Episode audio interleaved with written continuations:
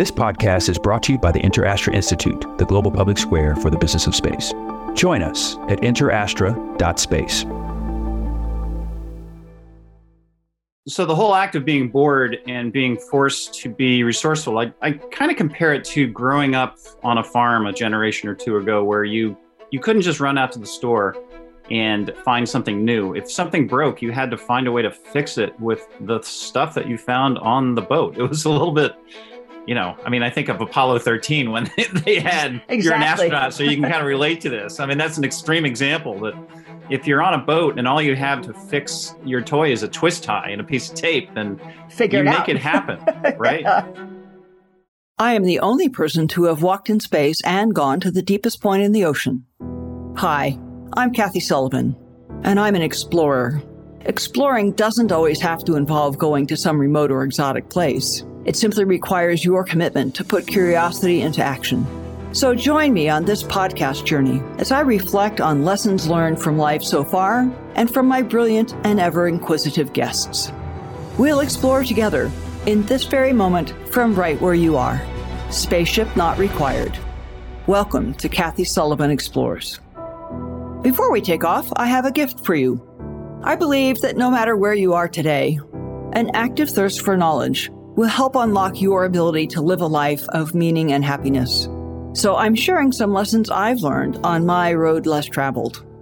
Over at KathySullivanExplores.com, you'll find my seven astronaut tips to improving your life on Earth.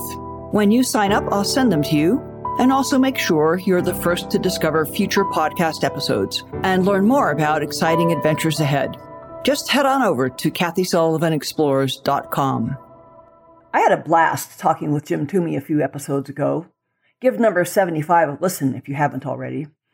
And so I was really excited when he emailed me to ask if his story about heading off to sea for two years with his family would make for another good episode. Talk about an easy call. Read a few Sherman's Lagoon comic strips or spend a couple of moments with Jim, and you're sure to want more of his company. Family Afloat Two Years Sailing the World with Two Kids and Two Captains is a delightful book. I swear it's written in cartoonist. Who even knew there was such a language? With bits of wit and clever turns of phrase on every page, and Sherman's Lagoon strips salted in there. But there are also grand life lessons that we often only learn by tackling big challenges. So we'll talk about the unique joys of self determined travel, the value of boredom, and how to tackle the challenge of going before you know. Enjoy!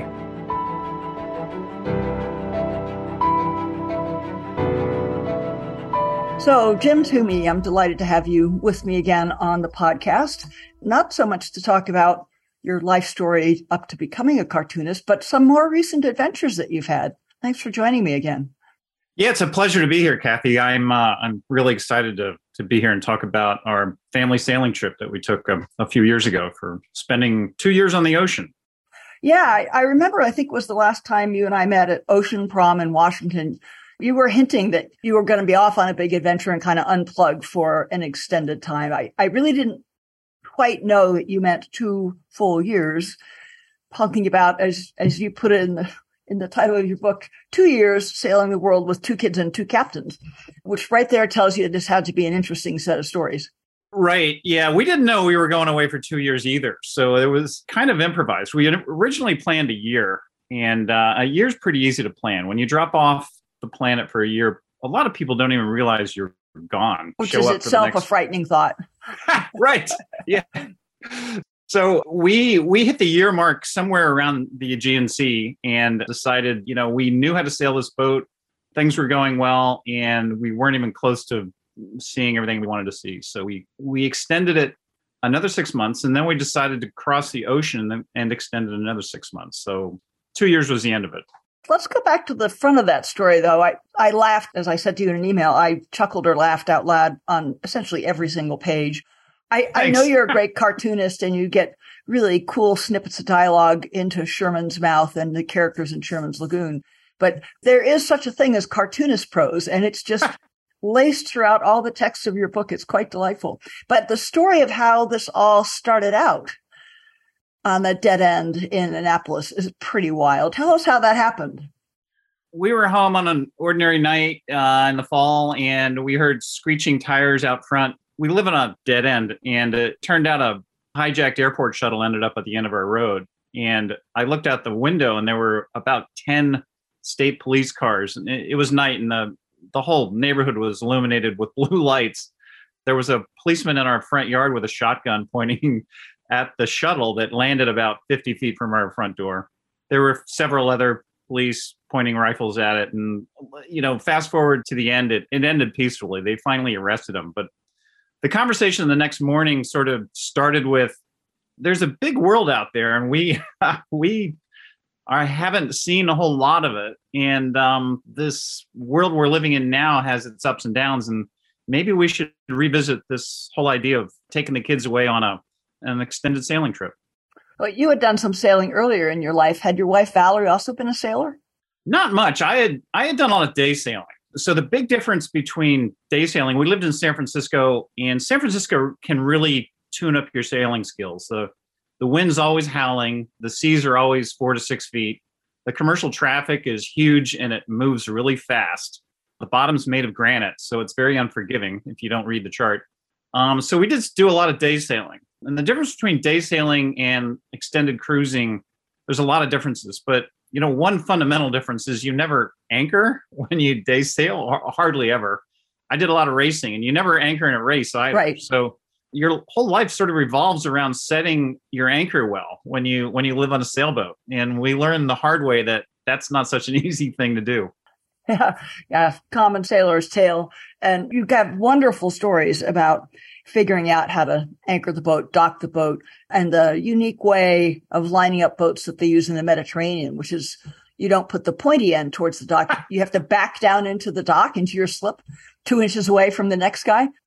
Exactly. That's how they shoehorn boats into, into European piers docks because they don't use so-called finger piers in between because it takes up too much room. So you are literally squeezing your boat in in between two other boats, and usually the owners of the other boats are standing on deck carefully watching that you don't you don't scratch their boat. And quite frequently these other boats are big mega yachts that are worth millions of dollars. And yeah. uh, so the first few times you try that it's pretty stressful. The, the med mooring process you have to you have to drop an anchor about 100 feet away from the dock and then back down back up and back down in navigation parlance. And backing up a boat is different it controls differently because the rudder and the prop are, are reversed. So it's uh, it's a completely different vessel when you're backing down a boat and you're trying to hit this very small gap and you're not even coming close. I mean, you're like wavering five feet to the left and right with an anchor that's you know dragging out the front. So first time we tried that, it was really really difficult. And when we started trying it in heavy winds, and then we tried it out in the wild with with trees and isolated coves and things. We finally got pretty good at it, but that was one of the challenges of European sailing. Well, one of the things that struck me in your telling of the tale, you spent a good amount of time helping us understand the run up and the preparations from logistics to finding the boat to bits of practice and things. But somewhere along the way, you sort of capture it very concisely by saying at some point you have to go before you actually know everything. What did that feel like when you hit that point and realized, oh, here we go? Yeah, right. There's no there's no parachute. That's a good life lesson for a lot of things. The learning curve in sailing is very long and kind of shallow. You know, you spend a lifetime learning the subtleties. You can spend you can learn the basics in a day, but like a lot of things, it takes a lifetime to learn the subtleties. And so this learning curve, you always feel like you're climbing to the summit. You're never going to be at the top. And if you wait till you're at the top, you're never going to go. So yeah. at some point on the learning curve where you clearly have more to learn, you have to make the decision to go on this voyage and learn the rest on the fly. It's the only way to do it. And, and the other thing is that, you know, a lot of people are waiting for all the stars to line up in your life that you maybe you're in the right financial position, the, the kids are the right age, you're you're in between jobs or you're in between houses or whatever. And all those life variables never line up. So there's a big sacrifice in your life as well. I won't kid you. There's a lot. There was a lot of sacrifice in in our lives. Just saying goodbye to friends. We said goodbye to our pets for a couple of years. So there was a downside to it that was painful, especially for the kids. Yeah. Tell me a little bit more about your kids. I mean, you know, your young son was sort of the locked on his computer, gamer, kind of typical, what, 12 years old when you started? Yeah, he was 10 when we started. 10 yeah. when you started. Tell me more about what you observed changing in them through the course of this adventure. The kids grew in a couple of ways that I don't think they could have grown at home, living a quote unquote normal life. One was they got bored a lot, and kids don't get bored in modern life. They are constantly stimulated. Either we're pushing them to learn more at school, or they're picking up a video game, or they're on social media or whatever. But their waking hours are, are a constant stream of stimulation and distraction, frankly. And a lot of it is not a learning experience. It's just entertainment. And so the kids on the boat, they they didn't have that internet connection. They didn't have a lot of those toys. So they were forced to sort of do their own thing, to make up their own games, to build their own toys. You know, we had Lego kits, but after a while they were using the Lego pieces to build other things than what was in the kit. They read a lot. They got interested in history. We we toured the Mediterranean, so the history was around us every day. Yeah. Um, and culture and cuisine and everything. So there was a flood of all that. And I think it, a lot of that kind of went over their heads, but some of it they really got fascinated with. My son, William, really became fascinated with Greek mythology, for example, and Roman mythology. And no better way to do that than to be among all those places. And exactly, yeah. right. And there was a, there was a lot of books for him to read on that. Some of them were fictionalized, but to sort of be immersed in that world was great.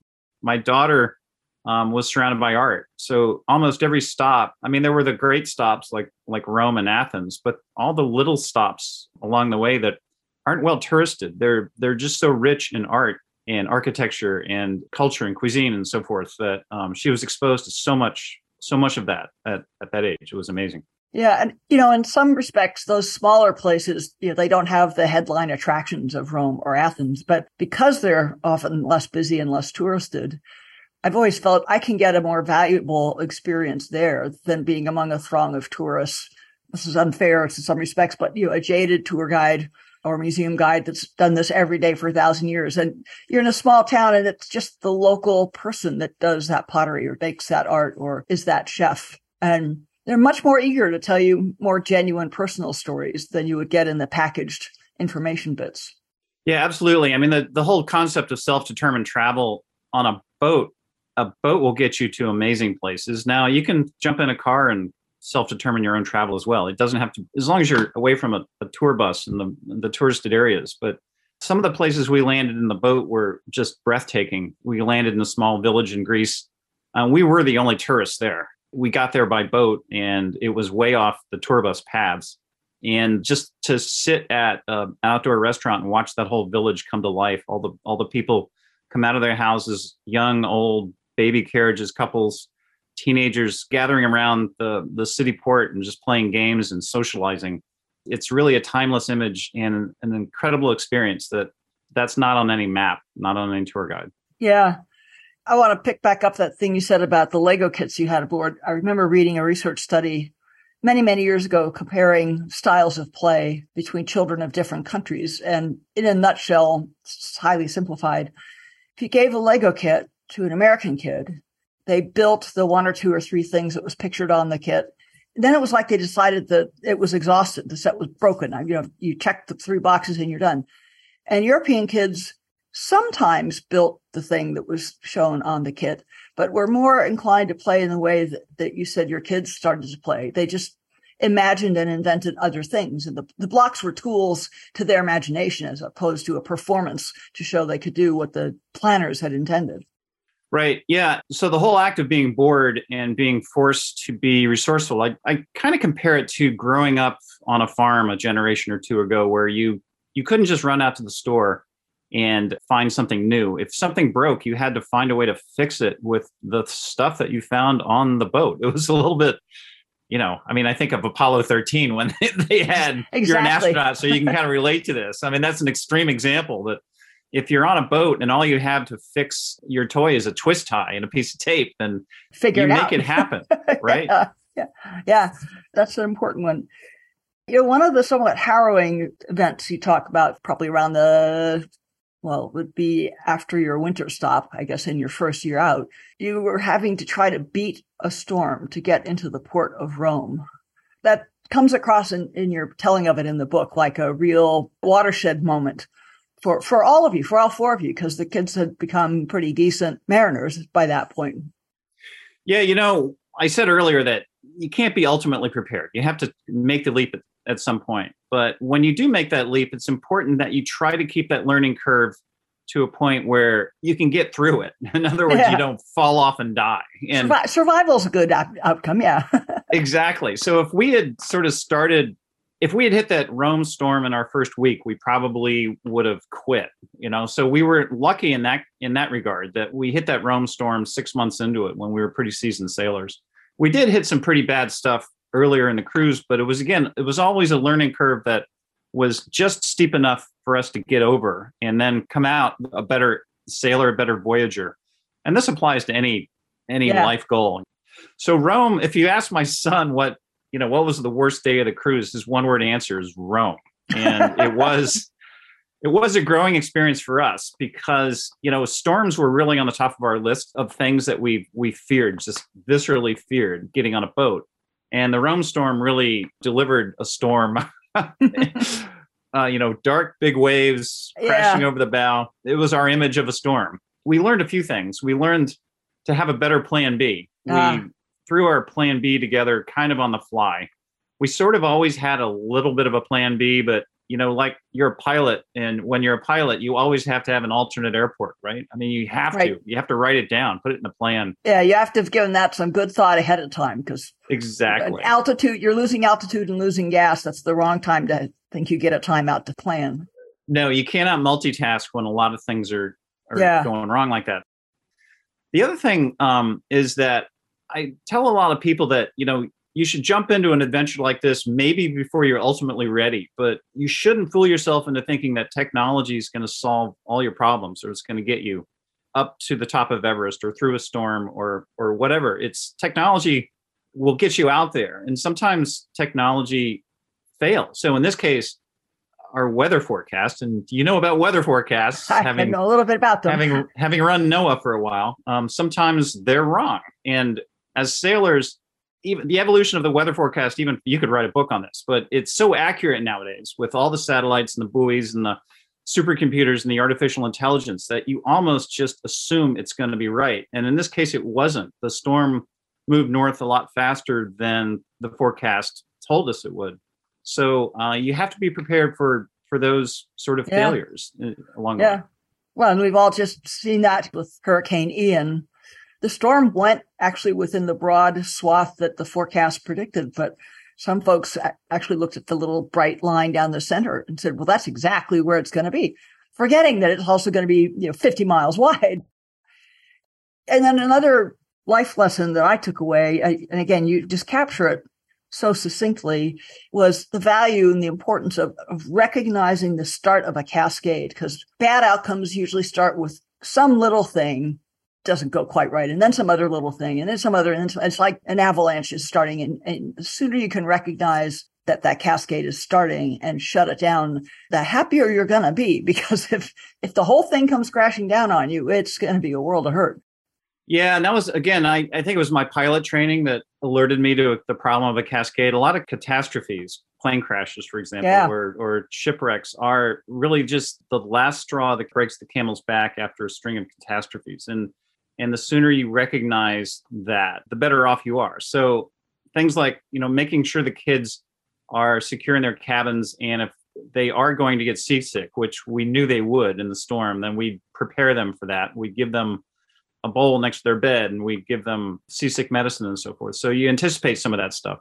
When you're sailing you anticipate reefing a sail means making the sail smaller in a storm so that the wind doesn't affect your sailboat as much. So you preemptively reef sails Right. You preemptively rig the jack lines. You you have to be ahead of your game. Yeah. Because as, as soon as you start getting behind on your game and you get distracted, that's when you can run aground. You can hit a rock. You can fall off. So it's all these, you know, seemingly one more problem deep that you wouldn't think that problem would sink the boat, but it's all those problems that led yeah. up to that and the distraction that sinks the boat. Yeah, no single one of them would have, but the five or exactly. ten of them all at once. And it often is, again, as we both know in flying, the last bit often is just the pilot's mind is saturated and unable to maintain the level of awareness of what the airplane's doing. And eventually, next thing you know, you've lost control.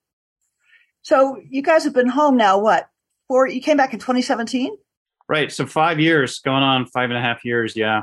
I mean, you've got lots of memories, fabulous pictures, great souvenirs, uh, a book out now, Family Afloat. But stepping back on a more personal level, what stays with you? Well, personally, the just the confidence in going through things like the Rome storm stays with me. I I know that I can always get back on a sailboat and go anywhere now. So on a personal level, I like that feeling of freedom that I can do that. I think more importantly, as a as a family coming out of this experience, um, having gone through this experience together, the Rome storm, the ice creams in Italy, the the you know living in the south of France and the hot you know, chocolate all, in Italy. right, all the all the ups and downs of two years, and we are the only four people who knew all those ups and downs together. So as a family, I think we're a lot closer, and we'll always be closer because of these shared experiences.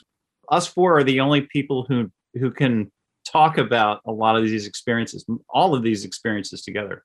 So as a family, we I think we came away a lot tighter. We it sounds corny, but we we like being together. We play games together, and our dinners actually last a pretty long time. We're not all sort of engaged in our cell phones as much as a lot of families that I observe.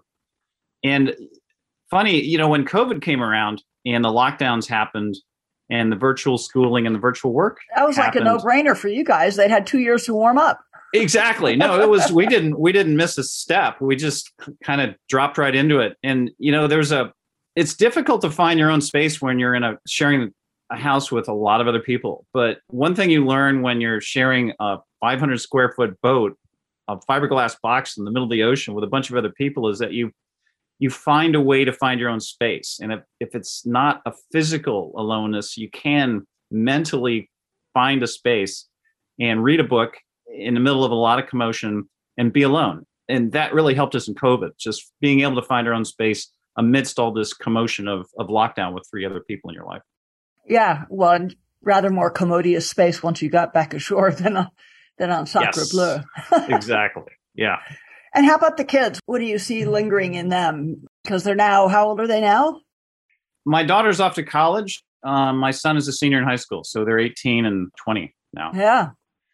Yeah, you know, I, I love showing them the world when they were really young because I think when they're my age and older, when they're 80 and they can talk to their kids or grandkids about how they saw the Pope in Rome in, when they were 16 and seeing Europe and the Mediterranean and North Africa and the Caribbean and everything in the year 2015 when 50 years from now that's going to seem like ancient history that's that's a remarkable life point of view for them a perspective for them i think they've come out of it you know obviously they've come out of it more traveled and more aware of a lot of the a lot of a lot more of the world and its people and its culture.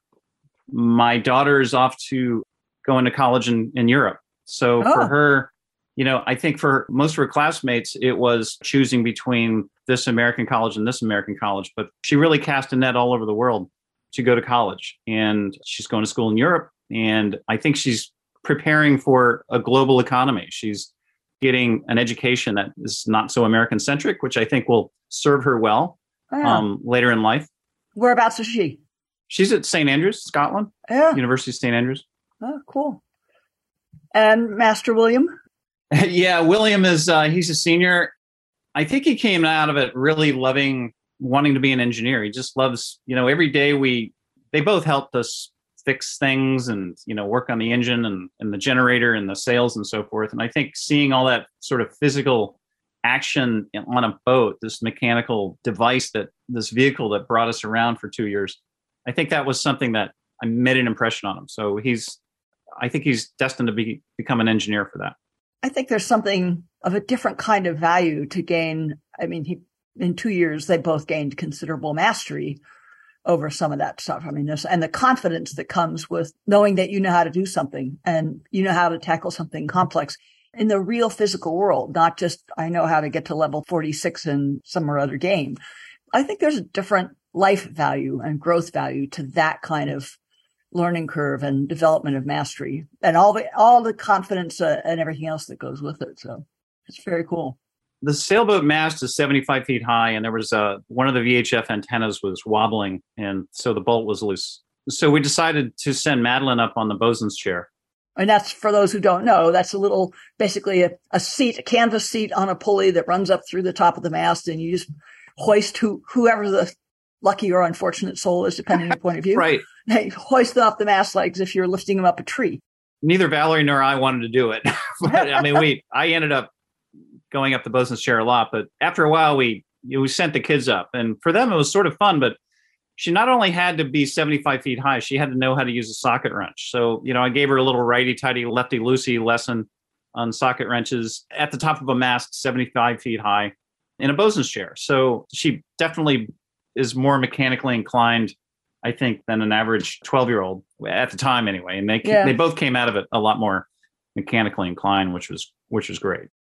Sailing alone around the world. That's Joshua Slocum's title. Right. yeah, rather different set of hamsters and, and various and sundry Yeah. others. Sometimes I wish we were alone, but Yeah. I was alone, but I don't know. It sounded like once or twice the hamsters got you a smile from a customs officer that might otherwise have been a bit snarky. Well, there was there was a lot of that in Portugal specifically. There was a customs officer. There is customs within the EU. They occasionally drop by the boat and you know want to know what your what's in your hold. So right outside of Lisbon, one dropped by and they was sitting on a table filling out forms, and the kids always had those hamsters out. So there was a box to check: Are you carrying any animals? At that moment, he asked the question. One of the hamsters walked right by his clipboard, so he he just kind of checked the yes box we ended up smuggling i guess i can say this on public media now but uh, this is five six years ago so I, maybe the statute of limitations is up but we we smuggled those hamsters past uh, customs and immigration uh, when we took them home um, Ah. one christmas and they were in Ah. williams pockets and Uh, Don't show up on the TSA scanners. exactly no they didn't show up in the uh, x-ray the hardest part was getting them past us customs and they didn't even ask. Do you have live animals? You know you have a form to fill out and there's Yeah. there's a check a box are you carrying live animals? And i checked yes. There's four questions and the fourth question is sort of this catch-all are you carrying fruits vegetables agricultural products live animals blah blah blah? And i just checked yes. And the customs officer asked me specifically are you carrying any fruit? Because that's probably what he gets on a daily basis. And i said well as a matter of fact we have an apple here. Here's the apple. Show him the apple william. And so they took the apple and they didn't ask us if we had hamsters so we walked right by. Probably not what one expects to find on a, typical cruising Right. sailboat. the hamsters gave the kids something to do. I mean they a lot of the responsibilities on a boat were adult responsibilities and they were big people responsibilities. So the hamsters gave the kids a little bit of responsibility especially in the younger part of the cruise and i think that helped them a lot. Yeah. Flipping through some pages here that I mean, I, I could show you all the things I've underlined that were just wonderful ways to put it. You know, gusts of wind that can create conditions that can change from picnic to panic in the time it takes to go below and get a beer. I mean, it's just, yeah I mean, if you've ever been aboard a sailboat and had a squall line come at you, you know, it's sort of, oh yeah, I know that one. Yeah. Now the weather changes really quickly in the Med, and a lot of those winds uh, are not in a forecast. In other words, you're you're running along a shoreline with mountains, and uh, when you hit a valley, the winds will pick up 20, 30 knots. In Yeah. our first three weeks of sailing off the coast of Spain, uh, we hit 55 knot winds, and we had a full mainsail because it went from about 15 to 55 in five minutes. So it's very it's very fluky winds, um, especially in the Med, and um, they have things so-called katabatic winds, which you know well because you're weather experience. But these are winds that kind of go down a, the face of a mountain, and they're like an avalanche with snow. They actually pick up Yeah. speed, like with their mass. And most sailors use mountains as as a shield for wind. They call it in the lee of, of the mountains. It's it's a calmer area, which is common in the in the Caribbean. That was common, but in the Med, these winds tended to not just go off the the tops and provide shelter. They used to they tended to go down the, the face of the mountain. Yeah. It was really, really tricky sailing in the Med. Yeah, yeah, very flaky. One other one I can't quite resist. You talk about Every boat has an air horn or something to sound salutes or sound alerts. But you had a unique description for the air horn on Sacre Bleu. Yeah, yeah, yeah. yeah. So an average ship's horn is, you know, like just kind of deep and powerful and and we didn't have. We just had an air horn, which sounded like the yelp of a terrier yeah. instead of a instead of a bark of a Great Dane, which was it just wasn't nautical at all. I, I kind of wish we had a cannon or something like that. Um, yeah, it's a little little embarrassing to have. I mean, she looked like a very elegant, lovely, you know, catamaran right, vessel, yeah. and become squeak. So yeah, sliding stately into port, and they go. Yeah, heads turn and they're looking for a rowboat or something. And then there, there we are, right? Yeah. It's like, ay, ay, ay who are these guys? Sacre Bleu is not the only ocean adventure you've had of late. You've also gone underwater at last. When did your dive in the Alvin submersible happen? That was in 2014. So right before you guys left. Yeah, I did a short movie on it, and that was kind of part of the book where I sent the movie to a film fest and all that. At the invitation of one of your other guests, Dr. Cindy Van Dover. Yeah. Over at Duke. I think she's been a guest on your show as well. Mm-hmm. She was looking for a quote unquote cartoonist in residence on Alvin. That would be Cindy.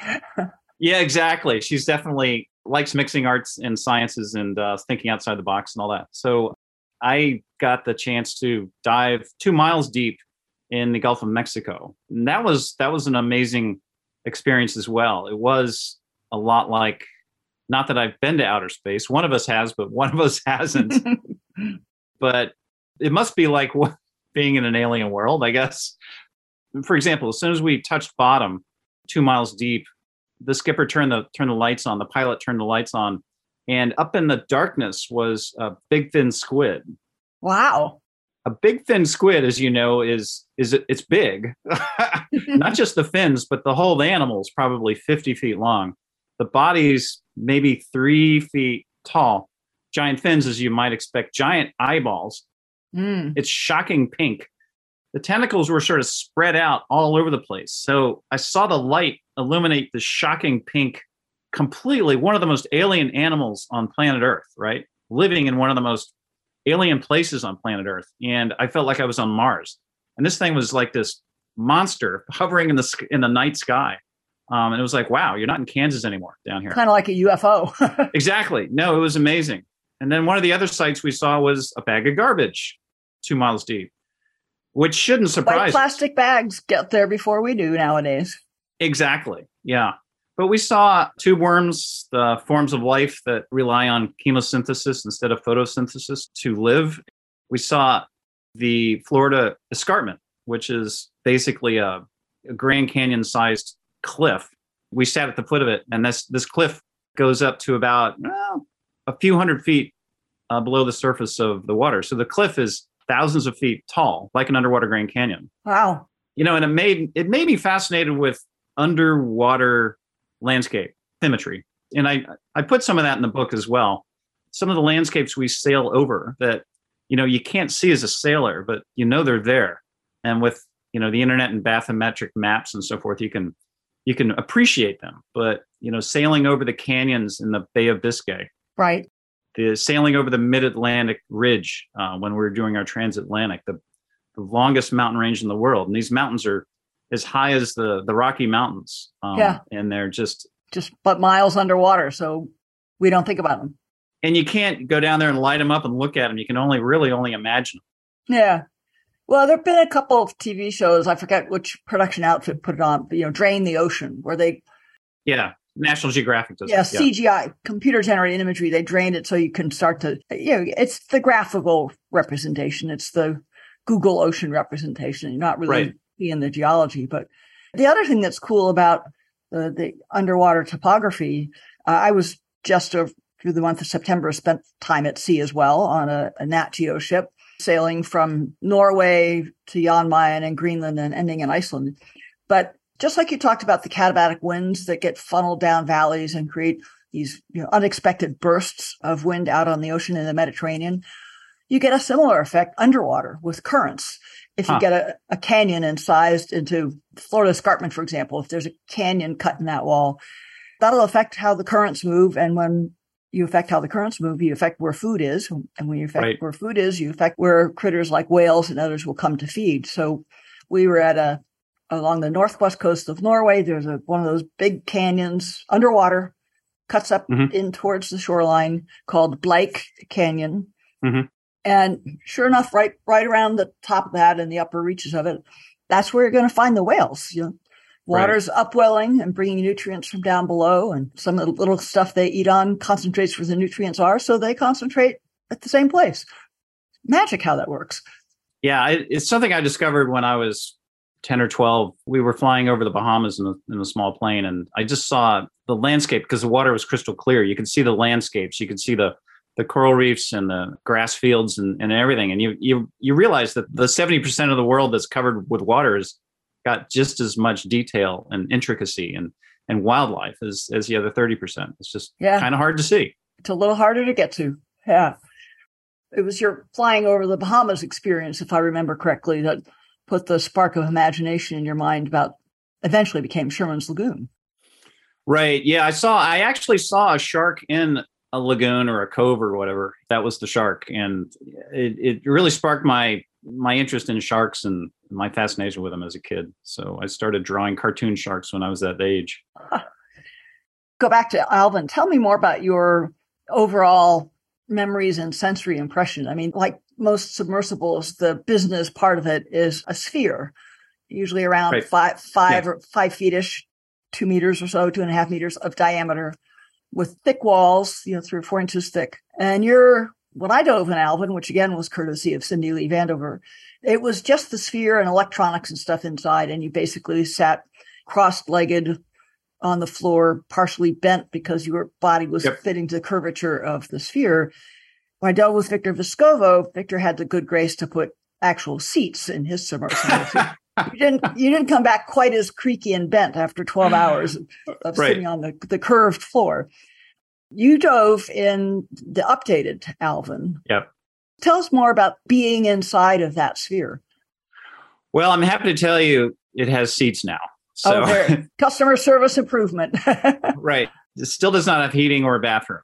So that's those are the two things they could still use because it is a long time. It's a 12 hour round trip. It's oh, I think it was about four hours, five hours, maybe six down, and almost as slow coming up. And then we spent a couple hours on the bottom.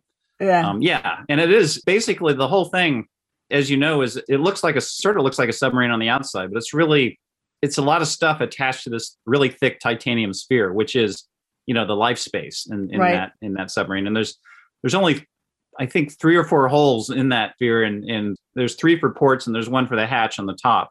three three for looking out of for viewports, right? And one Exactly, for climbing in and out of. Yep. Exactly. And the engineering, there's some YouTube videos on it if your listeners are fascinated with making that sphere because it has to be perfect, perfectly spherical to hold that pressure.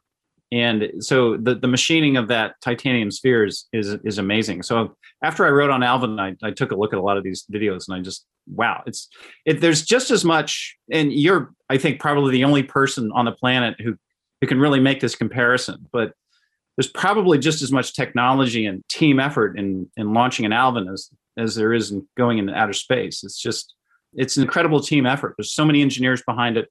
This giant team of scientists, engineers, and other people that make that work. It's just amazing. Yeah. It's a slower speed ballet, but it's Yeah, to, to do it repeatedly, to do it safely, it's got to be ballet at the sort of Bolshoi ballet caliber of performance. Everybody in their place, hitting their marks, everything dovetailing, everyone alert to if something starts to go not quite right on stage. You know, everyone has to be alert to that and adapting to it to keep the performance moving along. Yeah, hopefully in a way that has the audience not even noticing that you had to do it. yeah, and that's a big difference between an Alvin dive and our cruise on the boat because obviously the stakes were a lot lower on the boat, but you didn't have to go out with a perfect plan. You really had to improvise. That was a necessary part of cruising. yeah. And with the Alvin dive, there's no improvising. There's there's plan A through Z. Right. There's no improvising allowed on that, and for, for a lot of good reasons. Well, you know, we have a similar array of plans, of course, in space flight in the shuttle Mhm. era. But the one thing we understood was that you can't be too completely rigid about what you just said about improvising. Mm-hmm. And so our motto was plans are nothing, planning is everything. Ah, if you right. make yourself think it through and then think about, well, what if this and what if, and, and really sit still and think it through with some care. So mm-hmm. you tease out all the interdependencies. You know, if it was that electrical circuit that failed, then this and so and the other. And if, but on the other hand, if it was something else, how do we still get it done? How do we still get home safely? How do we still get the mission done? Uh, and you think all that through, and you can write it all down. You can write down what do you do if circuit A fails. But if circuit A actually fails in flight, back to your cascade point, it'll probably be in addition to one or two other things that you did not factor into your circuit A plan. And now you've got to look at your circuit A plan and think about the other stuff. The actual situation we're in is that it's not circuit A alone. It's now this plus this plus this and mm-hmm. circuit mm-hmm. A. And so you've got to still be adapting that plan. And so the corollary to the plans or nothing motto was there's only two ways to screw up a procedure. One is to fail to execute it exactly as written, and the other is to execute it exactly as written. because right. the circumstances are different than what you anticipated when you wrote the plan down. Right. Yeah, and you know the our pilot of Alvin Pat Hickey, he, I think it was oh yeah, Pat's 30, been around 000. forever. Yeah. yeah, Pat's been around forever, and that that whole team's been around forever.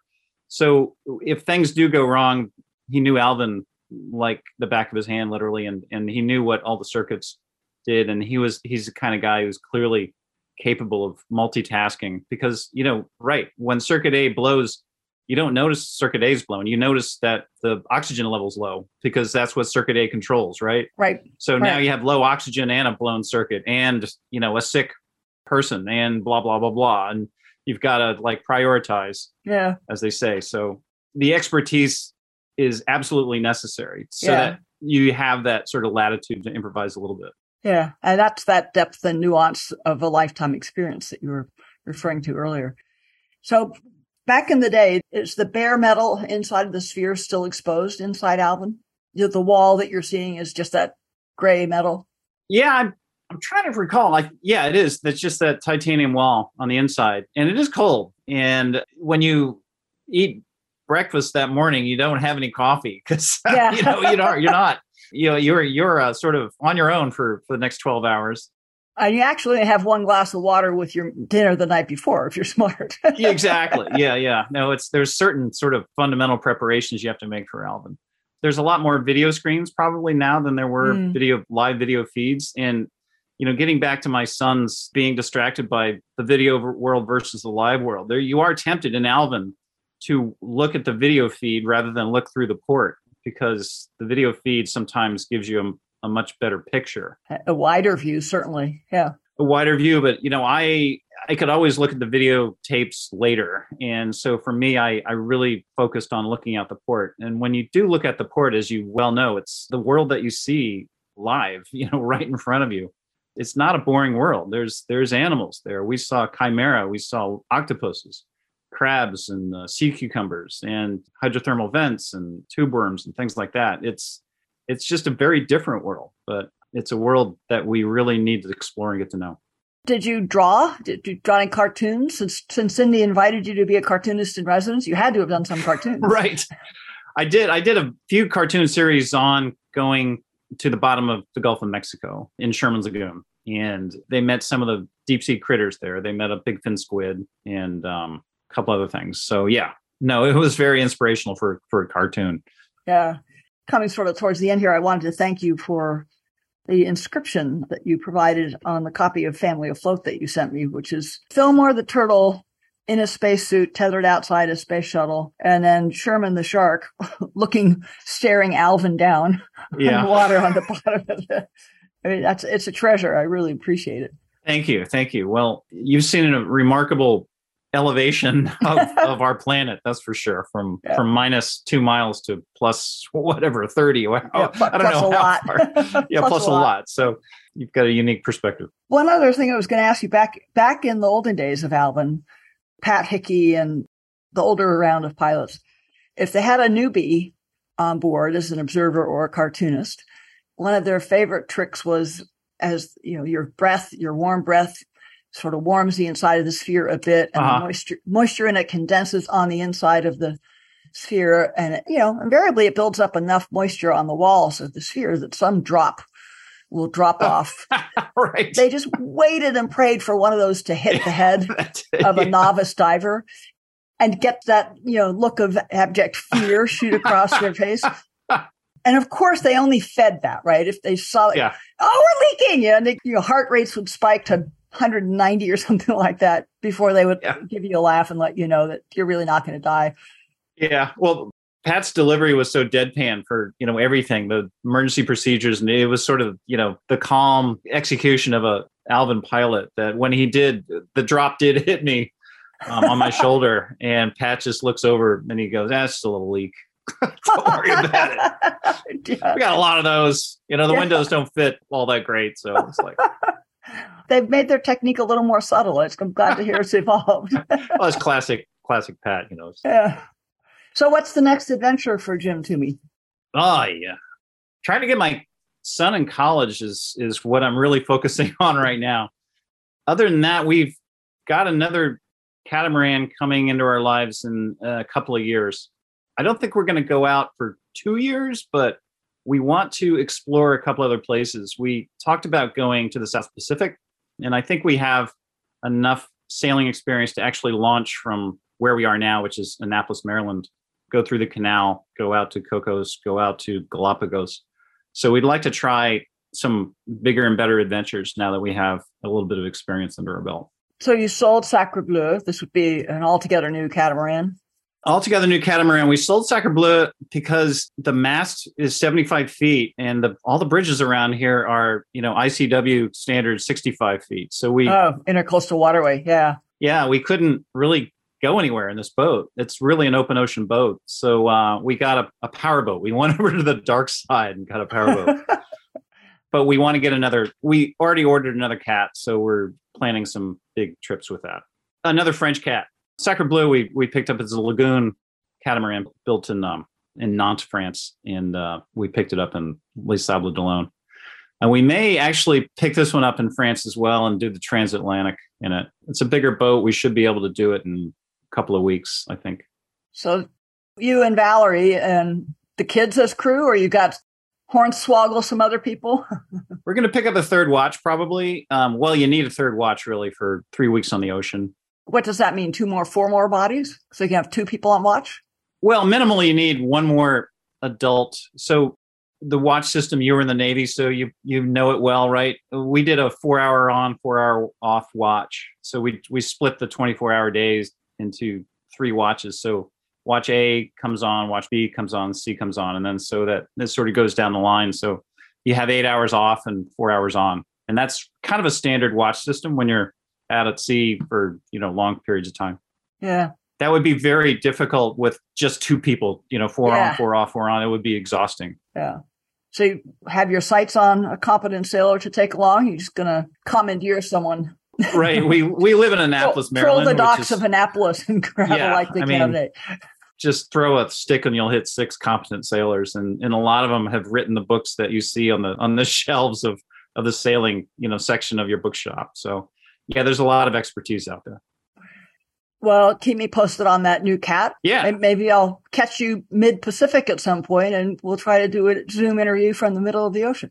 and if you're interested in a transatlantic we'll maybe reach out to you in a couple of years it would be, be great to get you know some of your sea stories on on a watch one night I think my dogs would sue me. Yeah, I don't, we could take the dog, I guess, I don't know, or two.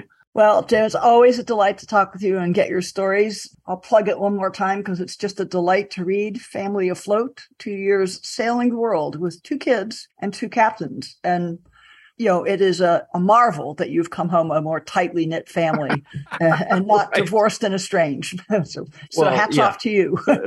Thank you. It did come unraveled every now and then, but it, we ended up with a tight knit anyway. yeah. It's a wonderful tale. And thanks for sharing it with us. Thank you, Kathy. It was really a pleasure to talk to you today. Thanks so much for joining me on today's mission.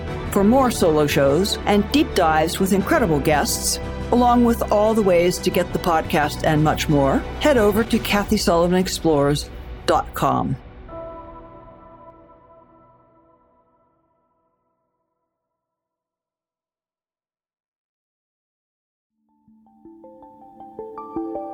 This podcast is brought to you by the InterAstra Institute. New episodes are available on Spotify, Apple Music, and most everywhere podcasts are found.